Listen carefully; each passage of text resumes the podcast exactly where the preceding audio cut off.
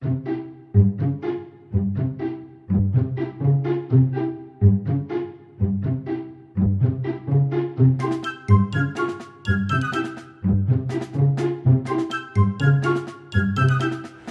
นิยายอมตะ ผลงานของป.อินทรปาลิตชุดสามเกลอพลนิกรกิมหงวนในตอนนี้ พาหนะอากาศสิ่งประดิษฐ์ล้ำสมัยของด็อกเตอร์ดิเลก นำคณะพักสี่สหายล่องแอฟริกา ดินแดนดิบอันแสนไกล ผจญภัยทั้งสัตว์ป่านานาชนิด และกลุ่มมนุษย์ทมินที่อยากจะเอาพวกเขาไปต้มซุปกินเป็นอาหาร พวกเขาทั้งหมดจะรอดพ้นเรื่องราวตื่นเต้นหวาดเสียวกันได้หรือไม่ ขอเชิญสดับตับฟังได้ณบัดนี้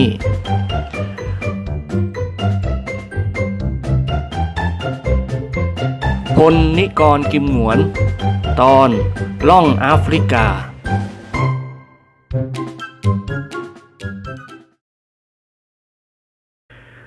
ณ บัดนี้ท่ามกลางความร้อนแรงของแสงอาทิตย์ในตอนเที่ยง ของใจกลางส่วนลึกแห่งทวีปแอฟริกา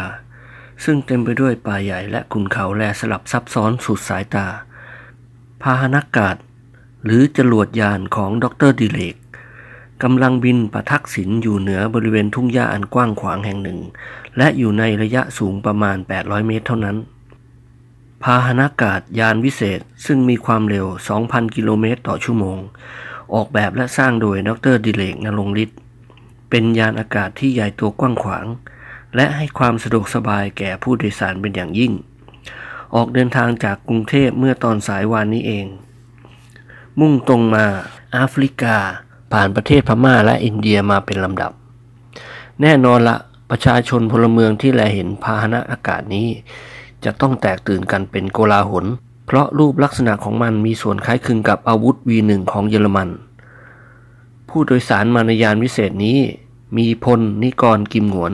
ท่านเจ้าคุณปัจจนึกและเจ้าแห้วคนใช้สนิท ที่มักจะได้ติดสอยห้อยตาม ทอกแท็กไปไหนไปไหนกับเจ้านายของเขาด้วยเสมอ ความตื่นตาตื่นใจได้มันเกิดขึ้นแก่คณะพักสีสหาย ซึ่งกำลังยืนจับกลุ่มอยู่ที่ช่องหน้าต่าง มองลงมาบนพื้นดินและแลเห็นฝูงสัตว์จตุบาทมากมายหลายพันกำลังอกสั่นขวัญแขวนวิ่งเตลิดเปิดเปิงไปด้วยความตกใจเสียงเครื่องยนต์ของพาหนะอากาศ ทุ่งหญ้านี้มีทั้งกวาง ยีราฟสิงโต สุนัขจิ้งจอกและจิงโจ้ กับสัตว์อื่นๆ อีกมากมาย นิกรมองดูยีราฟอย่างแปลกใจ มันเป็นสัตว์ใหญ่ที่มีลำคอยาวมากมายเป็นปกติ วิ่งเร็วพอๆกับม้า เออเว้ย ตัวอะไรกันคุณพ่อ นิกรถามพ่อตาของเขา เจ้าคุณปัจจนึกมองดูนายทะเลนอย่างเคืองๆ แกโว้ยใครวะ นิกรอมยิ้ม ไม่ได้โว้ยกับคุณพ่อหรอกครับ ประโยคแรกผมพูดกับไอ้แห้ว ประโยคหลังผมพูดกับคุณพ่อ ตัวอะไรครับคุณพ่อ คอยาวเฟื้อยเฉียว ผมเคยเห็นในหนังบ่อยๆ เจ้าคุณหารู้ไหมว่านิกรแกล้งถามสนุกสนุกก็อธิบายฟุง้ง เขาเรียกว่าตัวยีราฟนิกรขมวดคิ้วย่นตะขาบหรือครับ ตะขาบแอฟริกานี่มันอย่างนี้นี่เอง กิมหงวนยกมือเขกศีรษะนิกรดังโป๊กอุ้ยหมันไส้ทำเป็นไม่รู้ ตะขาบตะบักตะบวยอะไรวะ ตัวเกือบเท่าช้างเจ้าแห้วพูดเสริมขึ้น รับประทานน่ากลัวจะเป็นตะขาบดุดังบันกับมังครับ สัตว์สมัยนู้นรับประทานตัวมันใหญ่มาก เขาว่ามดโบราณตัวโตเท่าเกือบตุ่มน้ำรับประทานจิ้งจกสมัยหินอย่างนี้ รับประทานกินช้างสมัยนี้ได้อย่างสบายครับ พลหัวเราะ เองนี่รู้มากเหมือนกัน รับประทานผมเป็นนักสัตวศาสตร์นี่ครับ พูดจบเจ้าแห้วก็ลืมตาพงเมื่อแลเห็นม้าลายฝูงหนึ่งกำลังแตกตื่นวิ่งหนีเพราะความตกใจเสียงเครื่องยนต์ของพาหนากาศ โอ้โห รับประทานนั่นม้านี่ครับ สวมเสื้อทีมฟุตบอลเสียด้วย รับประทานน่ากลัววันนี้ที่นี่จะมีการแข่งขันฟุตบอลระหว่างช้างกับม้า พลยกฝ่ามือผักหน้าเจ้าแห้วเต็มแรง ไอ้เวนมาลายโว้ย ไม่ใช่สวมเสื้อทีม มันมีลายตามธรรมชาติ เจ้าแห้วขมวดคิ้วย่น รับประทานทำไมผมไม่มีลายเหมือนอย่างม้าบ้างล่ะครับ เข้าทีดี เจ้าคุณหัวเราะหือทำไมแกจะไม่มีลาย เวลาคุณหญิงท่านโกรธแก ฉันได้ยินท่านตะโกนด่าแกว่าเป็นสัตว์อะไรก็ไม่รู้ แต่ว่าหลังลาย เจ้าแห้วกืนน้ำลายเอื้อกฝืนยิ้มแห้งๆ รับประทานคุยเรื่องอื่นเถอะครับ พาหนากาศผ่านภูเขาเตี้ยๆลูกหนึ่งไปก็ถึงทุ่งหญ้าอีก มีเนื้อที่กว้างขวางขนาดเท่าสนามหลวง ล้อมรอบด้วยป่าไม้และขุนเขาน้อยใหญ่ เป็นธรรมชาติที่สวยงาม ยิ่งหมูกวางและสิงโตวิ่งพล่าน ฝูงยีราฟเตลิดเข้าป่าไป นิกรสนใจกับยีราฟมาก เขาพูดกับเจ้าคุณปัจจนึก ไอตัวคอยาวๆนี่มันกินอะไรอะครับ คุณพ่อ ท่านเจ้าคุณอมยิ้ม จะไปรู้เหรอข้าไม่ใช่ยีราฟนี่ว่าท่านแน่ตลกก็ไม่บอก พูดจบก็ยกมือทั้งสองจี้บันเอวตัวเองแล้วเขาก็หัวเราะงอหายดรดิเลกซึ่งนั่งอยู่ประจำที่คนขับ หันมาร้องตะโกนบอกเพื่อนๆของเขา เฮ้ยการจะน้ำจรวลงในบริเวณที่รามนี่แหละ พูดพางก็ชี้มือไปข้างล่าง ทุกคนเดินเข้ามาหาในแพทย์หนุ่ม จรวดยานถูกลดความเร็วลงและบินต่ำลงมาทุกที ฐานลูกล้อถูกกลางออก ด้วยเครื่องอัตโนมัติ สักครู่มันก็ล่อนลงสู่พื้นดินโดยสวัสดิภาพ วิ่งไปตามที่ราบสูง ซึ่งบางแห่งก็ขรุขระเล็กน้อย เพราะไม่ใช่สนามบิน พาหนากาศหยุดนิ่งเป็นสง่าผ่าเผย นายแพทย์หนุ่มยิ้มแป้น ลุกขึ้นยืนมองดูเพื่อนเกือของเขาสำเร็จนี่ก่อนร้องลั่นดีเลยหัวเราะ ดักคอซิเลือเชียวไอเวนยังไงเห็นความสามารถของการหรือยังจรวดยานของการสามารถเดินทางจากเมืองไทยมาถึงทวีปแอฟริกาได้อย่างรวดเร็ว อันเป็นการทำลายสถิติของการบิน กิมหวนพยักหน้าเก่งมาก หัวแกแหลมเหมือนตัวไอ้กองไปไว้ลงปข้างล่างเถอะกางทงนั่งแก่วเมื่อยแข้งเมื่อยขามานานแล้ว อยากจะปั้มกับช้างเอาเหงื่อสักพักนี่ก่อนอมยิ้ม มันจะมากไปกระมังช้างแอฟริกาไม่ใช่ช้างที่เขาดินนะโว้ยอย่าทำเป็นเล่นไป การตื่นเต้นเหลือเกินที่เราได้มาถึงแอฟริกา ซึ่งรู้สึกคล้ายๆกับว่าเรานั่งรถยนต์จากบ้านไปเที่ยวชนบุรีอะคันแล้วคณะพักสีสหายต่างก็เตรียมกล้องถ่ายภาพยนตร์ขนาดเล็ก และอาวุธปืนซึ่งมีคาไบและทอมสันพร้อมด้วยเข็มทิศและเครื่องใช้ในการเดินป่าอีก 2-3 ชิ้น สักคู่หนึ่งดรดิเลกก็กดปุ่มอัตโนมัติ บังคับบานประตูให้เปิดออก และบันไดสำหรับขึ้นลงก็ยื่นออกมา เจ้าคุณปัจจนึกสะพายคาไบนำหน้า พอโผล่พ้นประตูท่านก็หยุกชะงักและบุนตัวกลับ กิมหนวนนึกแปลกใจก็มองออกไปดู แล้วเขาก็ยกมือปิดปากหัวเราะคิกคักกระซิบบอกนิกรเฮ้ยนกตะกุมเว้ยนิกรแหกปากหัวเราะลั่น มองดูนกตะกุมตัวหนึ่งซึ่งยืนยกขาข้างเดียวทำหน้าเลิกลักเลิกลัก หัวล้านหมิงเออนกอะไรครับคุณพ่อ นิกรถามยิ้มยิ้ม เจ้าคุณค้อนขวับ อย่ารู้อย่าขัดเซายิ่งกำลังร้อนๆ เดี๋ยวก็เตะห้อยลกพูดจบท่านกระโบกมือไล่นกเจ้ากรรม ซึ่งอาภัพอับประภาคผมเช่นเดียวกับท่านชื่อชื่อไป เจ้านกตะกุมหัวเราะเสียงแหลม แล้วขยับปีกบินไปทางภูเขาทางขวามือ คณะสีสหายพากันก้าวลงมาจากยาน ดรดิเลกเริ่มต้นถ่ายภาพภูมิประเทศและจรวดยานของเขา สักครู่ก็พากันเข้าป่าทึบซึ่งมีอาณาเขตติดต่อกับทุ่งหญ้า ป่าไม้เป็นจพันขึ้นปกคลุมไปทั่วบริเวณ เสียงดินข้างรัชนีร้องอยู่ตามยอดไม้ จุดประสงค์ของการมาแอฟริกาก็คือต้องการทดลองพาหนอากาศว่ามันจะเดินทางมาถึงโดยปลอดภัยหรือไม่ ซึ่งบัดนี้มันก็ได้มาถึงจุดหมายแล้ว สีสหายกับท่านเจ้าคุณปัจจนึก จึงถือโอกาสเที่ยวป่าเพื่อความรู้ความเพลิดเพลิน และพรุ่งนี้ก็จะเดินทางย้อนกลับไปอินเดีย ดรดิเลกจะพาเพื่อนเกิดของเขาเข้าเฝ้าท่านมหาราชา หนึ่งและสองชั่วโมงผ่านไปแล้ว คณะล่องป่าแอฟริกา ได้มาถึงลำธารเล็กๆ แห่งหนึ่งกว้างประมาณ 15 เมตร และลึกราวครึ่งเมตร ในลำธารเต็มไปด้วยฝูงจระเข้นับพัน ตัวเล็กตัวน้อยเหลือที่จะขนานับ บ้างตัวใหญ่กว่าไอ้บอดวัดสามปื้ม ฝูงจระเข้ดำผุดดำว่ายอยู่ในน้ำแต่ส่วนมากนอนอาบแดดอ้าปากวออยู่ริมตลิ่งดรดิเลกเตรียมถ่ายภาพยนตร์เหล่าจระเข้ร้าย เขาพูดกับนิกรเบาๆ กันต้องการให้ภาพยนตร์คามวนนี้มีหลักฐานสำคัญยืนยันว่า พวกเราคนไทยได้เดินทางมาถึงแอฟริกา แกช่วยฝรั่งนะทวะ กิมหนวนอมยิ้ม ดรดิเลกพูดหน้าตาเฉย การต้องการให้แกลงไปสู้กับจระเข้ในน้ำสู้แบบทาซานคือปล้ำกับมันตัวต่อตัว อ๋อ ปุโธอย่ายากยิงอะไรแล้ว แล้วอาเสียก็พูดเสียงหนักๆ ไม่สำเร็จหรอกอย่ามายุให้ตายหาหน่อยเลย ใช้ไอ้แห้วเหอะ เจ้าแห้วทำคอย่น มองดูฝูงจระเข้ด้วยความประหวั่นพันพึง รับประทาน อย่าว่าแต่คุณหมอใช้ผมเลยครับ ถึงจ้างรับประทานผมก็ไม่เอา คือลงไปมันฟัดแย่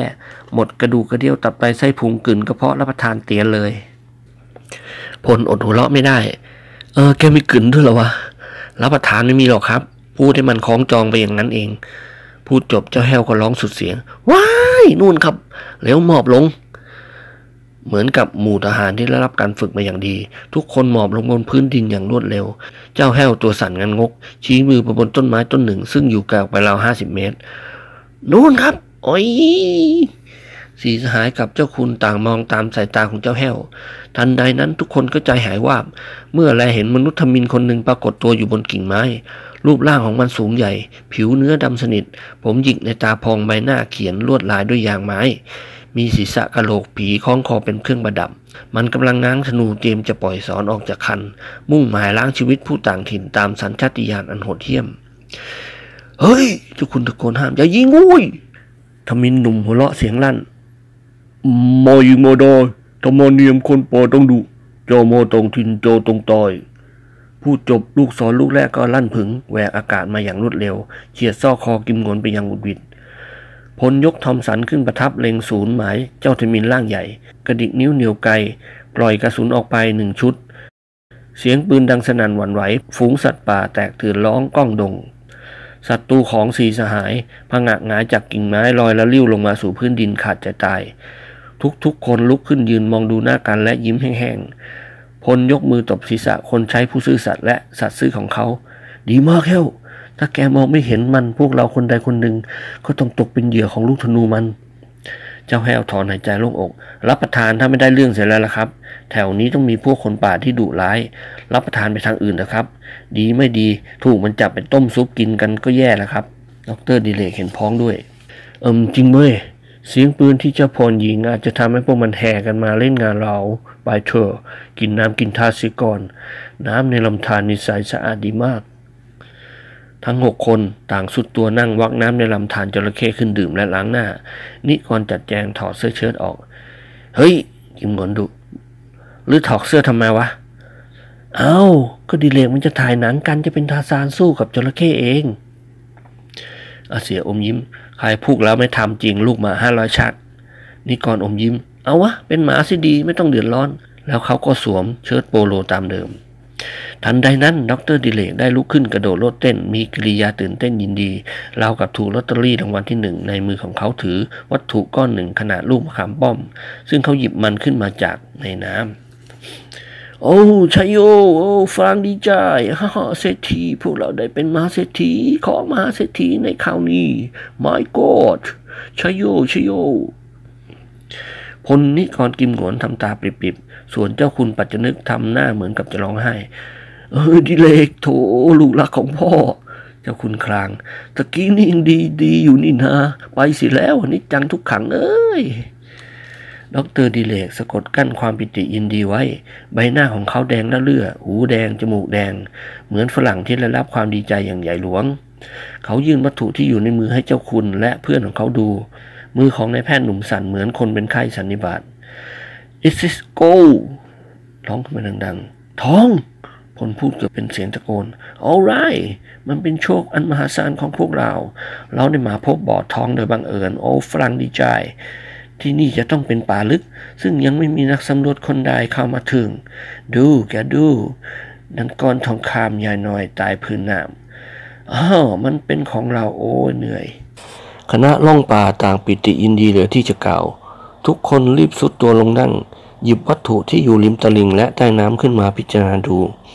มันคือทองคำบริสุทธิ์ ซึ่งตลาดในกรุงเทพขายบาทละเกือบ 700 บาท ความรู้สึกบอกตัวเองว่ามันคือทองคำแน่ๆ เจ้าแห้วมองดูก้อนทองคำขนาดผลส้มเขียวหวานซึ่งถืออยู่ในมือของเขา นึกในใจว่ามันคงมีน้ำหนักไม่ต่ำกว่า50บาท แล้วเจ้าแห้วก็ร้องขึ้นดังๆ โอ้ยเป็นลมนี่ก่อนหันมามองดูเจ้าแห้วซึ่งนอนฟุบอยู่ข้างๆ นายหน้าทะเลนหัวเราะหึๆยกมือตบบ่าเสียงหวน เจ้าแห้วมันเป็นลมไปแล้วว่ะ ช่วยกันหามันโยนทิ้งลงไปในลำธารเถอะวะนึกว่าเลี้ยงจระเข้เอาบุญ เจ้าแห้วพูดพลาดลุกขึ้นนั่ง รับประทานฟื้นแล้วครับ นั่นแน่ เล่นอย่างนี้ผมก็แย่นะสิ รับประทานผมยังไม่อยากตายหรอกครับดรดิเลกจุปากให้ทุกคนสงบปากเสียง เขาพูดขึ้นด้วยความดีใจ เดี๋ยวนี้เราทั้งหกคนได้เปลี่ยนฐานะเป็นมหาเศรษฐีของโลกแล้ว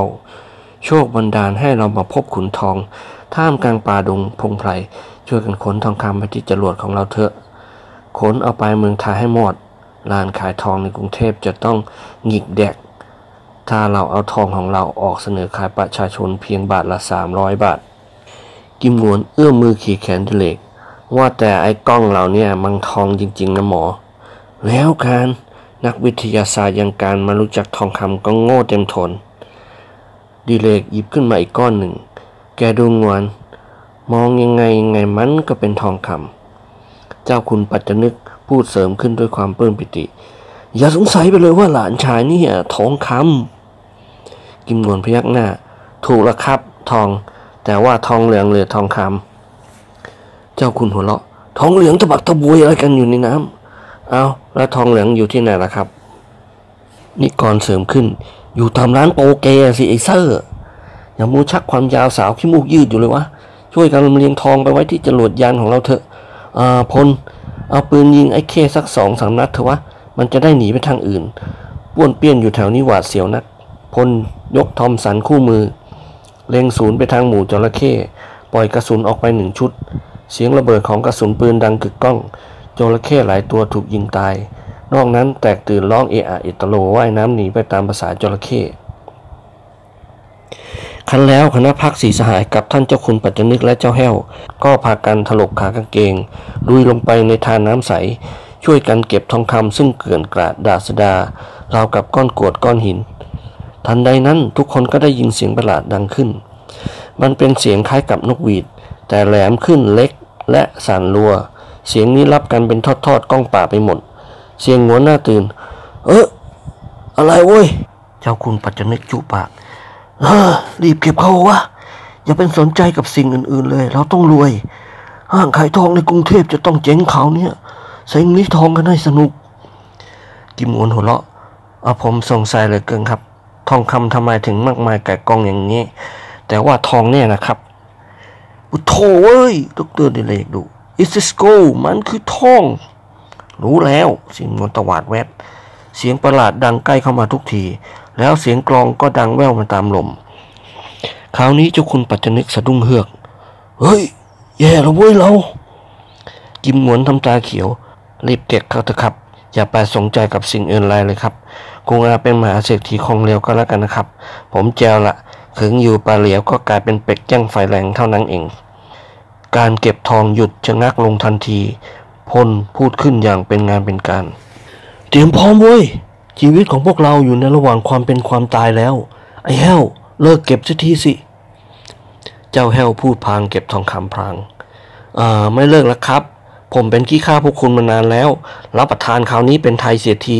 ใครจะหนีไปไหนก็เชิญเถอะครับ ผมยอมตายที่นี่แหละ เพิ่งเก็บได้สิบเม็ดเท่านั้นเอง เออเหอเม็ดนี้หนักไม่ต่ำกว่าห้าสิบบาท ต้องเอาไปเลี้ยมบ้องกัญชาสูบให้จำบะเลย รับประทานไอ้แห้วจะเลื่อนฐานะเป็นคุณแห้วในคราวนี้ เจ้าคุณปัจจนึกกับสีสหายขึ้นมาบนตลิ่ง เสียงกลองดังถนัดชัดเจน และดังมาทั้งสี่ทิศ ทุกคนถือปืนบรรจุกระสุนพร้อม แล้วเสียงโห่ก็ร้องดังขึ้น มนุษย์ทมิฬนับจำนวนร้อยวิ่งกรูกันเข้ามา เจ้าแห้วเผ่นพรวดขึ้นมาบนบก ฝ่ายเจ้าของทองที่ใช้ธนูและหอกพุ่งมายังนักล่องป่าทั้งหลาย การต่อสู้อย่างดุเดือดได้เริ่มต้นทันทีพลนิกรกิมหงวนดรดิเลกกับเจ้าคุณปัจจนึก ใช้ปืนยิงโต้ตอบฝูงมนุษย์ทมิฬ ล้มตายเหมือนใบไม้ร่วง แตกพ่ายไปคนละทิศคนละทาง แต่แล้วสักครู่หนึ่งก็รวมกำลังกันได้อีก ลุกล้ำเข้ามาทั้งสี่ทิศ ทอมสันคาบายและปืนพกส่งกระสุนออกจากลำกล้องอย่างรวดเร็ว เจ้าแห้วหมอบอยู่ข้างหลังพลอยอกสันขวัญแขวน นึกบนบานสารกล่าวให้แค้วคาดจากอันตรายพวกคนป่าโห่ร้องตรงเข้ามาประจันบานเพื่อผลแตกหัก กระสุนปืนฝ่ายสี่สหายหมดแล้ว เพราะนำติดตัวมาเพียงเล็กน้อย นายพัชรพรผุดลุกขึ้นยืนหนีเว้ยข้ามลำธารไปทางนู้น ทุกคนลุกขึ้นกระโดดลงไปในลำธารและพอขึ้นไปอีกฝั่งหนึ่ง พวกมนุษย์ทมินก็กรูกันออกมาจากพุ่มไม้ใบบัง หัวหน้าคนป่าคนหนึ่งร้องตะโกนลั่น เรียผ้าการตะลุมบอลเกิดขึ้นทันที พวกคนป่าใช้วิธีกุ้มลุมตามวิสัยของคนป่าเถื่อนทั้งหลาย ชาวไทยทั้งหกตกอยู่ในที่ล้อม ทุกคนต่อสู้อย่างไม่คิดชีวิต แต่ธรรมดาน้ำน้อยก็ต้องแพ้ไฟ ฝูงทมินที่กระหายเลือดช่วยกันทุบตีเตะถีบ กระทืบตามอัธยาศัย แล้วนักล่องป่าแอฟริกาก็ถูกจับเป็นเฉลย ทุกคนถูกมัดมือไขว้หลังจจ้าผิวดำร่างใหญ่แต่มีอายุมาก ท่าทางภาคภูมิ คล้ายกับเป็นประมุขของพวกคนป่า ยกด้ามหอกตีหัวกิมหวนดังปก สู่เจ้ามาจากเดนไกลอ๋อเจ้าบังอาจมากำมวยตวงของปาบูเป็นเจ้า สู่อยากได้ทอง ตูข้าจะให้สู่เจ้ากินให้อิ่มกิมหนวนชักฉิว ลาสูมึงทำไมต้องตีกระบาลตูข้าด้วยโว้ย มันเก็บไม่ใช่เหรือทะลึ่งโคกกังแต่ปากสิ เจ้าทมินหัวล้อกาก ร้องบอกบริวารทั่วบริเวณ เอาตัวมันอากาฮิตะ นิกรหัวเราะลำบากนะก็พูดภาษาไทยเถอะวะ จิจิอากาฮิตะไอเวนเอ้ยมึงแปลออกเหรอ no พูดไทยไม่เป็นมนุษย์ทมินตวาดแวด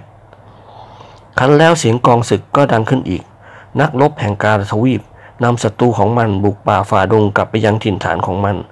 ทุกคนโห่ร้องแสดงกิริยาดีอกดีใจเต้นแรงเต้นกากันไปตามเรื่อง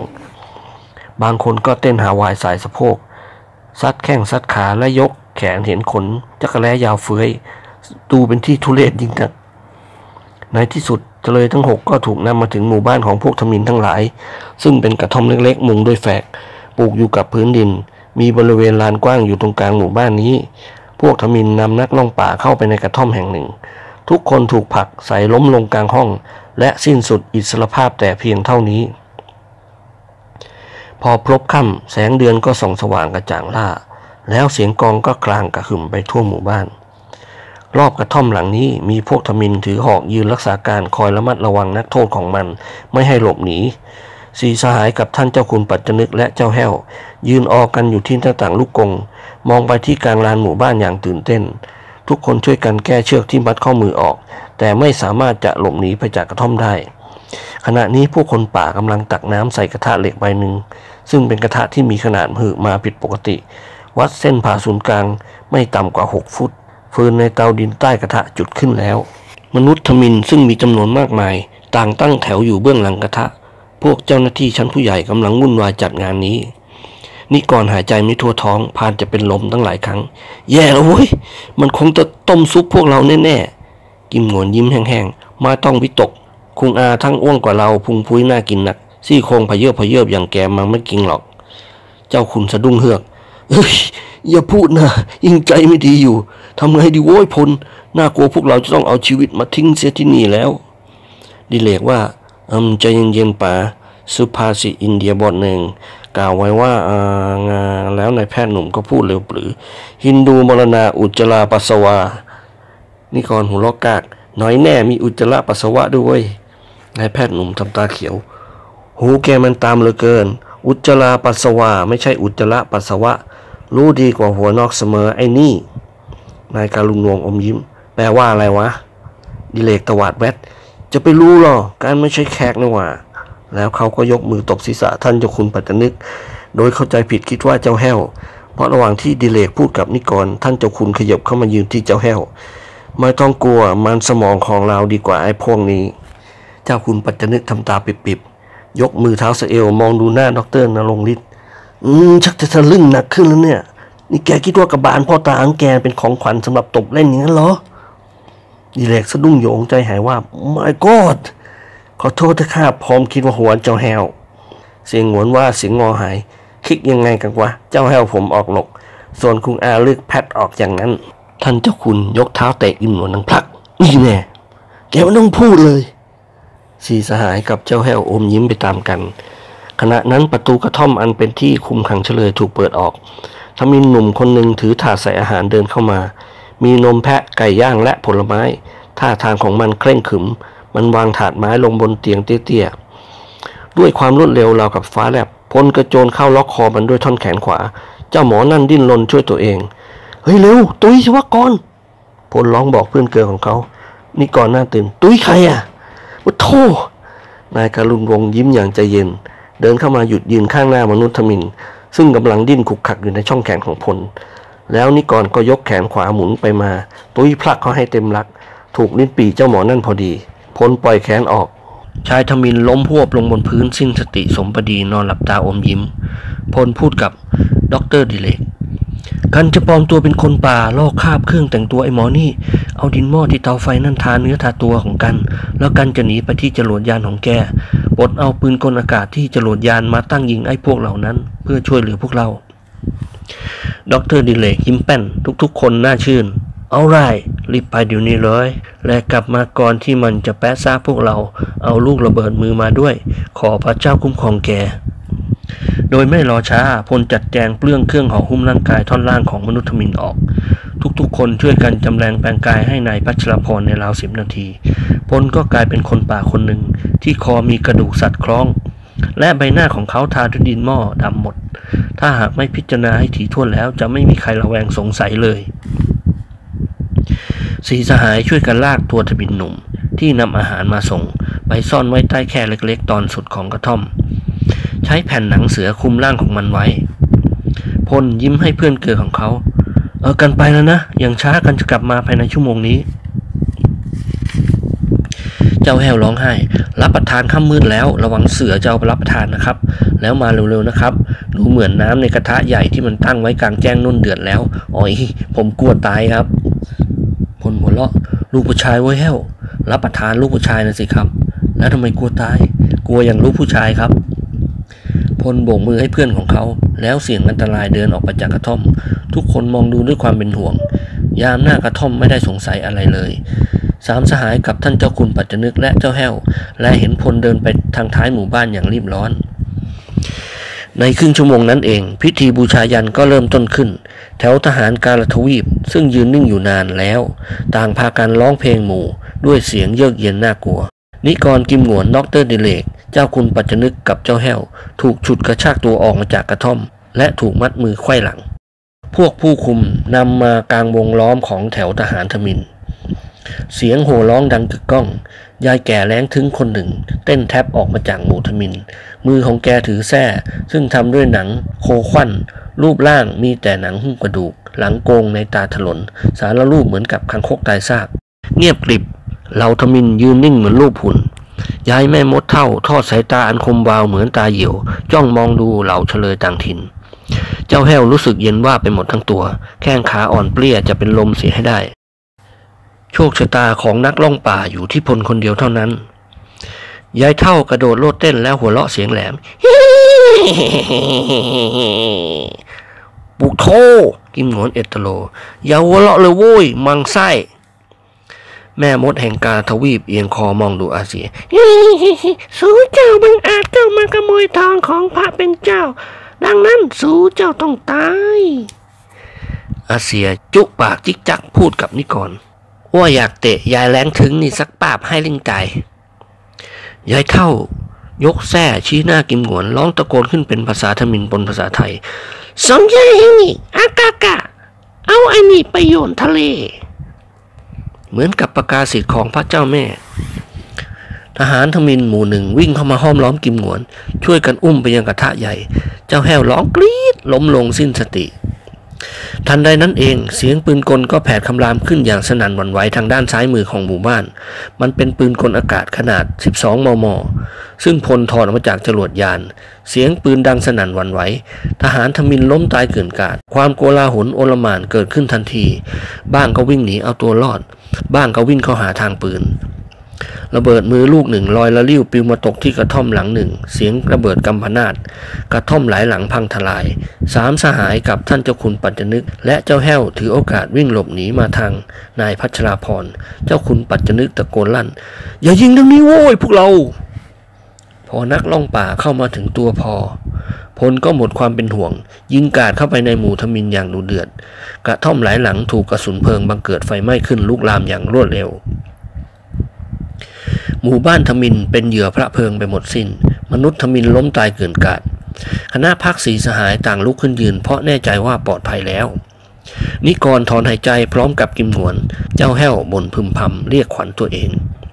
ด็อกเตอร์ดิเลกยื่นมือให้พลจับ เพื่อนรักขอบใจมาก ที่แกช่วยชีวิตพวกเราไว้ แต่แกไม่ควรจะใจเร็วยิงมันเสียก่อน ฝรั่งอยากดูเจ้าหวนถูกโยนลงกระทะ ทุกคนหัวเราะคลืน นายพัชรพรจัดแจงเก็บปืนกลอากาศแล้วพูดกับคณะพัก อย่าเพิ่งมั่นใจว่าเราจะปลอดภัยเลย